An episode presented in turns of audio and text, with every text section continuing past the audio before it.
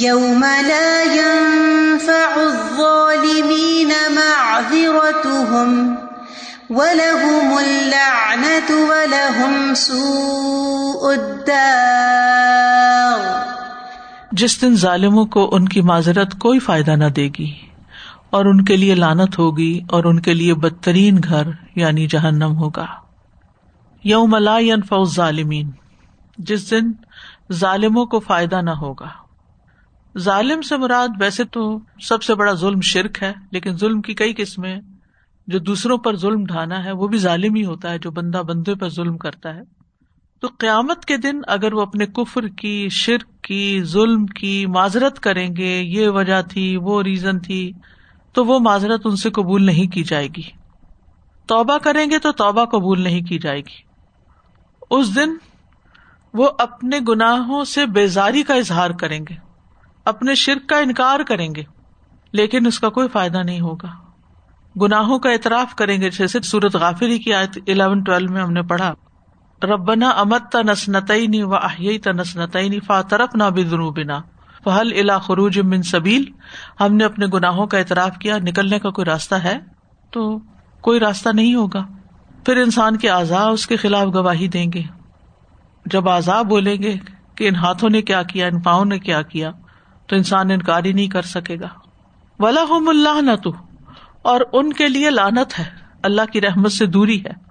جو لوگ کفر اختیار کرتے ہیں، شرک کرتے ہیں، ان پر اللہ اور ساری مخلوق کی لانت ہوتی ہے۔ ان الدین کفر و ماتو وہم کفار الا علیہم لانت اللہ و ملائکت وناس اجمائین ولا سو ادار اور ان کے لیے برا ٹھکانا ہے۔ یعنی ایسا گھر جس میں غم اور علم ہی ہوگا۔ دوزخ کی آگ ہی ہوگی، جو بدترین ٹھکانا ہے، بری آرام کا ہے۔ اور ابن عباس نے کہا، سود دار کا مطلب برا انجام ہے۔ اور یہ حقیقت ہے، جہنم بہت بری رہنے کی جگہ ہے۔ بسل مسیر کا لفظ آتا ہے بار بار قرآن مجید میں۔ بسل ورد المورود بسل رفد المرفود۔ بدترین گھاٹ، بدترین وارد ہونے کی جگہ، بدترین مہمانی کی جانے کی جگہ۔ آپ دیکھیں کہ دنیا میں بھی کیا ہوتا ہے کہ جب ایک انسان ہوتا ہے وہ غلطی کرتا ہے نا، تو پھر اپنی غلطی کا ازالہ کر لیتا ہے معافی مانگ لیتا ہے۔ اور دوسرا انسان ہوتا ہے وہ غلطی پہ اڑ جاتا ہے اور اس کے حق میں دلیلیں لانے لگتا ہے۔ اب قیامت کے دن جو تو اپنی غلطی پر دنیا میں اس کو ایکسپٹ کر لے، معافی مانگ لے، دنیا میں ہی معافی مانگ لی، اس کو معاف کر دیا جائے گا۔ غلطی اس نے بھی کی، غلطی اس نے بھی کی۔ ایک نے کی اور وہ پلٹ آیا، دوسرے نے کی اور وہ ڈھیٹ بن کے جمع رہا۔ معافی نہیں مانگی، اپنی حرکت سے باز نہیں آیا۔ ان دونوں کے ساتھ الگ الگ معاملہ کیا جائے گا۔ آپ دیکھیں کہ جیسے آپ ڈرائیونگ کر رہے ہوتے ہیں اور کبھی بے دھیانی میں آپ غلط ایگزٹ لے لیں، تو اس کے بعد عقلمند جو ہوتا ہے وہ کیا کرتا ہے؟ فوراً نیئرسٹ ایگزٹ پھر لے کے تو واپس اپنے رستے پہ آ جاتا ہے۔ مومن بھی ایسے ہی ہوتا ہے۔ کبھی نفس کی خواہش کے تحت، کبھی کسی اور پھسلن کی وجہ سے غلط ایگزٹ لے لیتا ہے۔ ہم میں سے ہر ایک سے غلطی ہو جاتی ہے۔ کبھی بھول ہوتی ہے، کبھی سستی ہوتی ہے، کبھی کوئی برگلا دیتا ہے، کبھی کچھ ہوتا ہے۔ لیکن جو ہی احساس ہوتا ہے کہ نہیں، ہم تو غلط رستے پہ پڑ گئے ہیں۔ تو اس پہ اکڑا نہیں رہتا، بلکہ واپس آ جاتا ہے۔ یہی توبہ ہوتی ہے کہ مجھے اللہ کی طرف واپس جانا ہے، مجھے یہ غلط رستہ نہیں اختیار کرنا۔ لیکن جو مجرم ہوتا ہے، وہ انا کا شکار ہو کر کہتا نہیں نہیں، غلط نہیں ہے، یہی صحیح ہے۔ اور بعض لوگ دنیا میں بھی غلط رستے پہ پڑھ کے مانتے ہی نہیں وہ غلط ہے وہ جمے رہتے ہیں اس پر۔ حتیٰ کہ موت انہیں آ دبوچتی ہے اور وہ اسی غلطی میں پڑے رہتے ہیں۔ اب جب قیامت کے دن اٹھیں گے، اس وقت معذرت کریں گے، سوری کریں گے، لیکن اس وقت قبول نہیں کی جائے گی۔ پھر ان پہ لانت بھیجی جائے گی اور بدترین انجام ملے گا ان کو۔ وَلَقَدْ آتَيْنَا مُوسَى الْهُدَى وَأَوْرَثْنَا بَنِي إِسْرَائِيلَ الْكِتَابَ. اور یقیناً موسیٰ علیہ السلام کو ہم نے ہدایت دی اور بنی اسرائیل کو ہم نے کتاب کا وارث بنا دیا۔ یہاں اللہ تعالیٰ نے اپنے رسولوں اور اپنے مومن بندوں کی مدد کے لیے مثال بیان کی ہے کہ کس طرح مدد کی؟ ہدایت دے کر، کتاب دے کر جیسا کہ آپ جانتے ہیں کہ علیہ السلام پانچ اول العزم رسولوں میں سے ہیں۔ ان کو اللہ سبحان تعالیٰ نے بہت سے معجزات بھی عطا کیے اور ہدایت بھی دی۔ تو یہاں آتی نا موسل تو یہاں الہدا سے مراد وہ چیز ہے جس کے ذریعے ہدایت حاصل ہوتی ہے اور اس میں وہ ہدایت بھی شامل ہے جو موسا علیہ السلام کو دی گئی، حتیٰ کہ وہ ہدایت یافتہ بن گئے۔ اور وہ ہدایت بھی شامل ہے جس سے لوگ ہدایت پاتے ہیں۔ تو کہا یہ جاتا ہے کہ یہاں تورات کو ہدایت کا نام دیا گیا کہ اس میں ہدایت اور نور ہے، جیسے دوسری جگہ پر آتا ہے۔ ان انزل نہ تورات فی ہا ہدم و نور تو جب یہ کہا گیا کہ ہم نے ان کو ہدایت دی، تو مطلب یہ کہ تورات دی جس میں ہدایت تھی۔ ایک اور آیت میں آتا ہے وہ آتے ہی نہ موسل کتاب و جا اللہ ہدل بنی اسرائیل ہم نے موسی علیہ السلام کو کتاب دی اور ہم نے اس کو بنی اسرائیل کی ہدایت کا ذریعہ بنایا۔ ایک اور جگہ پر آتا سورت القصص میں ولقداتی نہ موسل کتاب و ممبا دما اہلک نل قرون اللہ بسائر الناس و ہدم و رحمتن لا اللہ تذکرون تو بارہا تورات کو ہدایت کا ذریعہ بتایا گیا ہے قرآن میں، کیونکہ تورات میں ہر چیز کی تفصیل تھی۔ ثم آتئی ناموس الکتاب تمام الزی احسن و تفصیل الکل شعی و ہدم و رحمہ لا اللہ بلقاء رب یؤمنون اور وہ اورس نہ بنی اسرائیل الکتاب اور ہم نے بنی اسرائیل کو کتاب کا وارث بنا دیا۔ اس کے بارے میں دو اقوال ہیں کہ کتاب سے کیا مراد ہے۔ ایک مانا یہ ہے کہ تورات ہی مراد ہے۔ یعنی اللہ سبحان تعالی نے جب موسی علیہ السلام پر تورات نازل کی تو یہ ان کے بعد بھی ان لوگوں میں باقی رہی اور وہ اس کتاب کو ایک دوسرے سے وراثت میں لیتے رہے۔ ٹھیک ہے؟ اور دوسرا مانا یہ بھی کیا گیا کہ کتاب بمانا اسم جنس یعنی وہ کتابیں جو بنی اسرائیل کے امبیا پر موسی علیہ السلام کی موت کے بعد نازل ہوئی مثلاً زبور، انجیل وغیرہ۔ یعنی یہ تورات بھی، زبور بھی، انجیل بھی۔ یعنی اگر دیکھا جائے تو بنی اسرائیل کے پاس زیادہ کتابیں آئی نا جن کا ذکر قرآن میں کیا گیا۔ قرآن مجید کے علاوہ صرف صحف ابراہیم کا الگ ذکر آتا ہے، صحف موسا ہے یا پھر تورات ہے یا جھیل ہے یا زبور ہے، یہ سب بنی اسرائیل ہی کے پاس آئی تو کتاب سے مراد وہ ساری کتابیں جو بنی اسرائیل کو ملی۔ اور یہ نسل در نسل کتاب کے وارث بنے۔ بنی اسرائیل کی طرح امت محمد صلی اللہ علیہ وسلم بھی کتاب کی وارث ہے، جس کا ذکر سورت فاتر میں آتا ہے۔ فم اورسن الکتاب الدین استفی نامن عبادنا فمن ہم ظالم النفس ہی ومن ہم مختصد ومن ہم سابق بالخیرات بإذن اللہ ذالک هو الفضل الکبیر پھر ہم نے ان لوگوں کو اس کتاب کا وارث بنایا جنہیں ہم نے اپنے بندوں میں سے چن لیا۔ پھر کوئی تو ان میں سے اپنی جان پہ ظلم کرنے والا ہے، کوئی ان میں سے میانہ رو ہے، کوئی ان میں سے اللہ کے عزت سے نیکیوں میں سبقت کرنے والا ہے۔ یہی بہت بڑا فضل ہے۔ یہ آیت بہت خوبصورت آیت ہے اور اس پر دل شکر سے بھر جاتا ہے کہ اللہ سبحان تعالیٰ نے ہمیں بھی اس ورثے میں سے کچھ حصہ عطا کیا اور ہمیں شوق دیا ہے، محبت دی ہے کہ ہم اپنے دنیا کے کام کاج کو چھوڑ کر اس کتاب کے لیے اکٹھے ہو کر بیٹھے اور اس کو پڑھیں، اس کے بارش بنے اس ورثے کو لیں۔ پھر یہ الگ بات ہے کہ ہم اس پہ عمل کتنا کرتے ہیں اور درمیانی چال چلتے ہیں یا تیز چال چلتے ہیں۔ زیادہ وقت اس کو دیتے ہیں یا کم دیتے ہیں۔ اور ویسے بھی اوور آل جو امبیا کا علم ہوتا ہے، وہ علماء کا ورثہ بن جاتا ہے۔ علماء اس کو حاصل کر لیتے ہیں۔ ان العلما وراثت المبیا جیسے کہ ایک حدیث میں آتا ہے۔ علماء امبیا کے وارث ہے بے شک امبیا کی وراثت درہم و دینار نہیں ہوتی، بلکہ ان کی میراث علم ہے۔ بس جس نے اسے حاصل کیا، اس نے بہت سارا حصہ حاصل کر لی یعنی وہ ورثہ تو ہے، اب آپ کے اوپر ہے کہ آپ اس میں سے کتنا لیتے ہیں۔ پورا لیتے ہیں، ہاف لیتے ہیں ون تھرڈ لیتے ہیں ون فورتھ لیتے ہیں ون ایٹ لیتے ہیں، کتنا؟ جیسے وراثت کے حصے ہوتے ہیں نا۔ کسی کے حصے میں پورا آتا ہے، کسی کے حصے میں آدھا آتا ہے، کسی کے حصے میں چوتھائی آتا ہے۔ تو اسی طرح یہ علم ہے، اس کا کتنا حصہ آپ لیتے ہیں؟ ون پرسینٹ لیتے ہیں یا ہنڈریڈ پرسینٹ لیتے ہیں؟ یہ آپ کے اوپر ہے کہ آپ کتنی کوشش کرتے ہیں۔ ابو حرارا سے روایت ہے، وہ مدینہ کے ایک بازار سے گزرے اور وہاں کھڑے ہو کر کہا ہے بازار والو، تمہیں کس چیز نے آجز کر دیا ہے؟ انہوں نے کہا، ابو حرارا کیا بات ہے؟ کہا، وہاں رسول اللہ صلی اللہ علیہ وسلم کی میراث تقسیم ہو رہی ہے اور تم یہاں ہو۔ وہاں جا کر اس میں سے اپنا حصہ کیوں نہیں لیتے؟ انہوں نے کہا، کہاں؟ کہا، مسجد میں۔ وہ تیزی سے گئے۔ اب رینا نے وہیں ان کے آنے کا انتظار کیا۔ جب واپس آئے تو پوچھا، کیا ہوا؟ انہوں نے کہا، ہم مسجد میں گئے تھے تو وہاں تو کچھ بھی تقسیم نہیں ہو رہا تھا۔ انہوں نے کہا، وہاں تم نے کچھ دیکھا بھی؟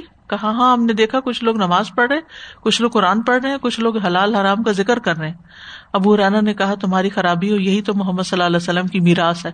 یہ علم ہی تو میراث ہے، جو کچھ لوگ وہاں لینے کے لیے بیٹھے ہوئے تھے۔ اور یہ بھی راس قیامت تک بٹتی رہے گی، جو بھی لوگ اس میں اپنا حصہ لینا چاہیں۔ چاہے تو ہم بازار میں رہیں چاہے تو ہم ادھر ادھر کے شعل میں رہیں، اور چاہے تو کچھ وقت ہم اس وراثت کو حاصل کرنے میں بھی لگائیں۔ اور پھر یہ ہے کہ اس وراثت کو ضائع بھی نہیں کرنا چاہیے کہ جو حاصل کریں اس کو یاد رکھے اس کو تازہ کرتے رہیں اس کو آگے بانٹتے رہیں دیتے رہیں اس علم سے فائدہ اٹھاتے رہیں۔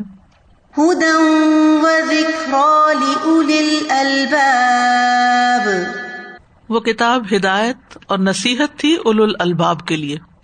ہدن و ذکرا دونوں مصدر ہیں ہدا بھی اور ذکر بھی۔ بمانا اسم فائل برائے مبالغہ۔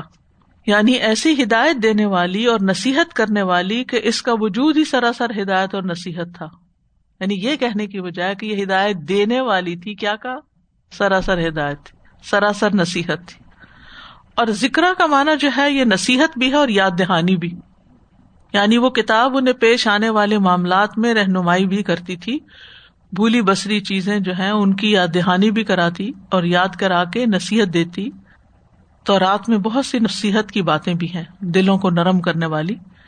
جیسے سورت اللہ راف میں آتا ہے وہ کتب نہ لہو فل الواح من شعین معزت و تفصیل کل شعی ہم نے اس کے لیے تختیوں میں ہر چیز کے بارے میں نصیحت اور ہر چیز کی تفصیل لکھ دی۔ ٹھیک ہے؟ یعنی واض و نصیحت کی باتیں بھی ہیں اس میں ذکر بھی ہے اور ہر چیز کی ڈیٹیل بھی، احکامات بھی ہیں۔ حلال حرام بھی ہے۔ اور یہاں پر کیا فرمایا؟ عقل والوں کے لیے یاد دہانی ہے۔ عقل والوں کے لیے ہدایت ہے۔ یعنی کتاب تو سراسر ہدایت ہے، لیکن ہدایت لیتے کون ہے نصیحت لیتے کون ہے جن کے اندر عقل ہوتی ہے؟ دیکھیے، جو عقل مند انسان ہوتا ہے نا، وہ نفے نقصان کو خوب پہچانتا ہے۔ کیا چیز فائدہ مند ہے؟ جو غور کرتا ہے اور اس نتیجے پہ پہنچتا ہے، یہ چیز میری ہمیشہ کی زندگی کے لیے فائدہ مند ہے۔ اس کو سمجھ آ جاتی۔ لہٰذا وہ اس کو چھوڑتا نہیں۔ کسی قیمت پہ نہیں چھوڑتا۔ دنیا کا کچھ قربان بھی کرنا پڑے تو کر دیتا ہے۔ تو اس کو نہیں چھوڑتا، کیونکہ یہی تو فائدے کی چیز ہے۔ لیکن جن لوگوں کی عقل کم ہوتی ہے، وہ صرف دنیا کا فائدہ ہی سب فائدہ سمجھتے ہیں، تو وہ اپنی زیادہ قوت، طاقت، مال، وقت، ہر چیز اس دنیا میں ہی لگا دیتے ہیں۔ اور وہ دنیا چھوڑ کے جانی ہوتی ہے ان کو۔ کہ دنیا میں سے تو ہمارا حصہ صرف اتنا جو ہم نے کھا لیا، جو پہن کے پرانا کر لیا۔ باقی تو سب بارشوں کا ہے، اوروں کے لیے کما رہے ہیں ہم۔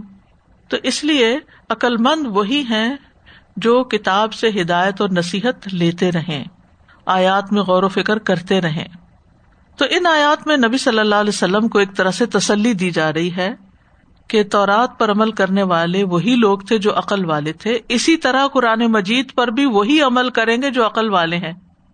اور جو لوگ قرآن پر ایمان نہیں لا رہے اور جو اس پر عمل نہیں کرتے، ان میں اتنی بھی عقل نہیں کہ اپنا نفع نقصان سوچے تو آپ ان کی گمراہی پہ فکر نہیں کریں۔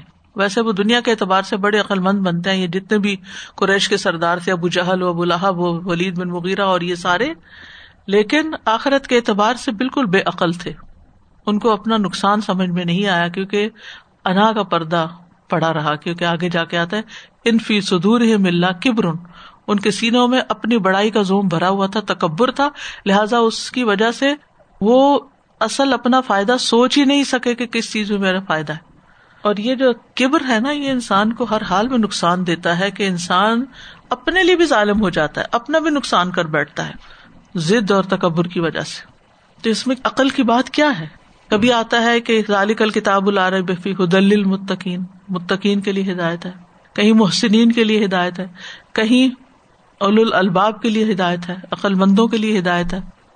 آج بھی آپ دیکھیں، ہم سب قرآن کو ریسپیکٹ دیتے ہیں، ہم اس سے محبت بھی کرتے ہیں۔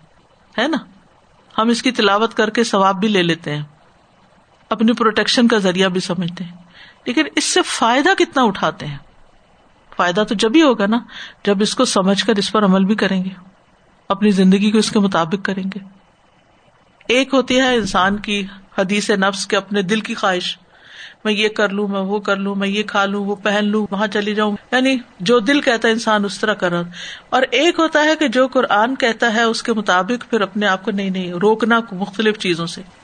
میں یہ نہیں کر سکتی، میں یہ نہیں پہن سکتی، میں یہ نہیں کھا سکتی، یہ نہیں ہو سکتا، کیونکہ اس میں نقصان ہے میرا۔ تو انسان اپنے خواہش کو روک لگاتا جاتا ہے پھر۔ مجھے یہ نہیں کرنا، کیونکہ یہ میرے لیے نقصان دہ ہے۔ تو یہ ہے عقل۔ عقل کا مطلب ہوتا باندھنا۔ عقل انسان کو باندھ کے رکھتی ہے خواہشات کے آگے روک لگاتی ہے۔ خواہشات کے آگے ہم بندھنا ہی نہیں چاہتے نا۔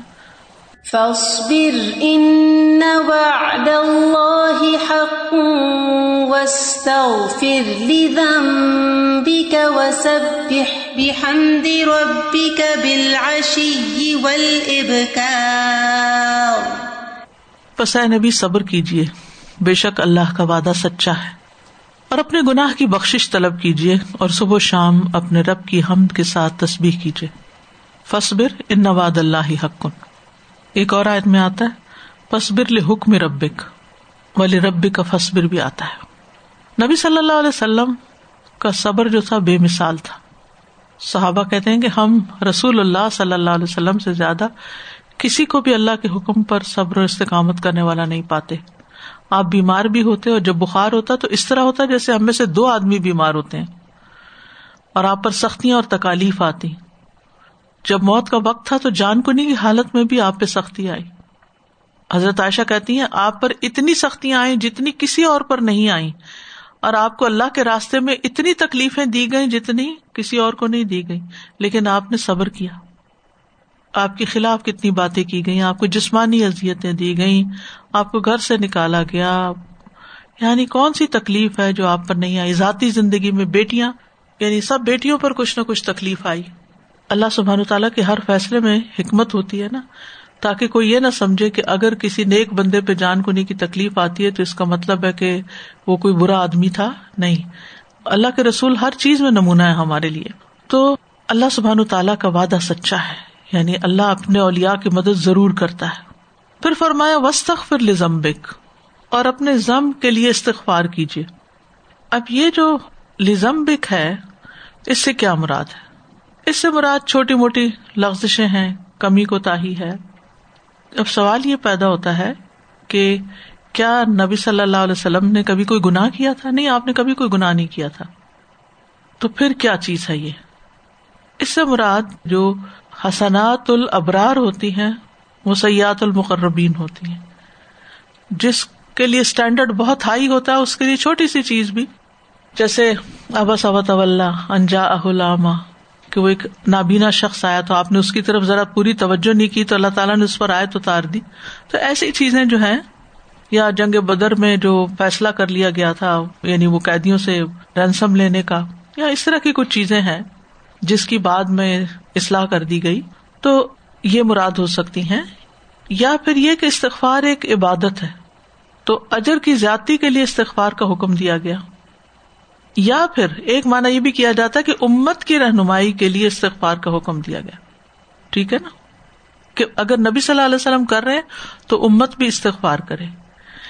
پھر یہ بھی ہے کہ یہ بھی کہا گیا وسط لزم بھی امت کا اپنی امت کے گناہوں کے لیے استغفار کرے، یہ بھی ایک مانا کیا گیا۔ لیکن صرف یہی مانا نہیں مراد، یہ یاد رکھیے۔ کیونکہ سورت محمد میں آتا ہے فالم اللہ اللہ وسط کا ولیل مومنین ولمومنات وہاں مومنین مردوں، عورتوں دونوں کے لیے الگ بھی آ گیا اور آپ کے لیے الگ بھی آیا۔ اور یہ حقیقت ہے کہ نبی صلی اللہ علیہ وسلم کثرت سے استغفار کرتے تھے، ستر سے سو بار دن میں استغفار کرتے تھے۔ سجدے میں استغفار کرتے تھے اللہ مغفر لی زمبی کل دق ہُو جل اول آخر علانیت و سر رہ دو سجدوں کے بیچ میں اللہ سے مغفرت طلب کرتے تھے، رب فر لی، رب فر لی۔ تشہد میں استغفار کرتے تھے اللہ مغفر لی ما قدم تو وما اخر تو وما اسرر تو وما عالن تو وما اصرف تو وما انت عالم بھی منی، انت المقدم و انت المؤخر، لا الہ الا انت۔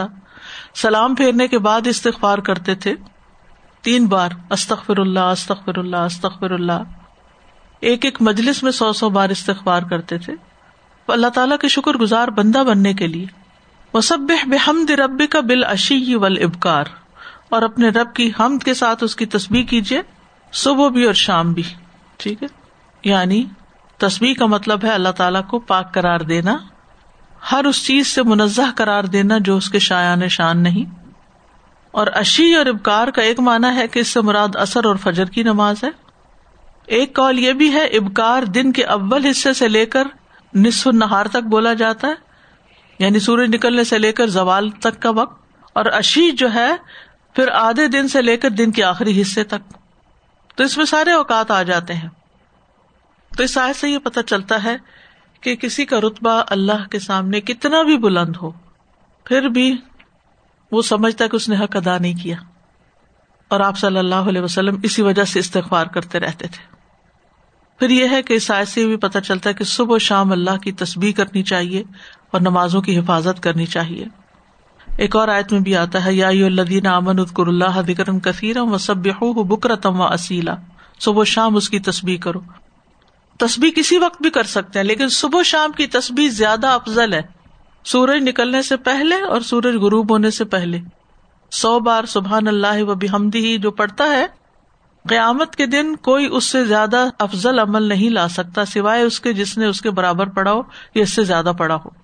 اسی طرح ایک اور روایت میں آتا ہے کہ سبحان اللہ و بحمدی ہی ہر چیز کی نماز ہے اور اس کے ذریعے مخلوق کو رسک ملتا ہے۔ تسبیحات جو ہے خوف، پریشانی اور ڈر کو دور کرنے کا ذریعہ ہے۔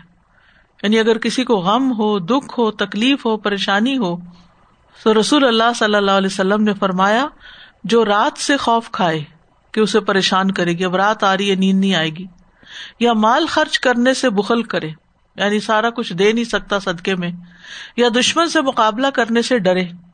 تو اسے چاہیے کہ وہ اس کال کی کسرت کر دے، سبحان اللہ و بھی ہم اٹھتے، بیٹھتے، سبحان اللہ و بھی ہم پڑھتا رہے۔ تو بعض اوقات حالات تو نہیں بدلتے مگر اپنے دل کے اندر ایک کرار آ جاتا ہے۔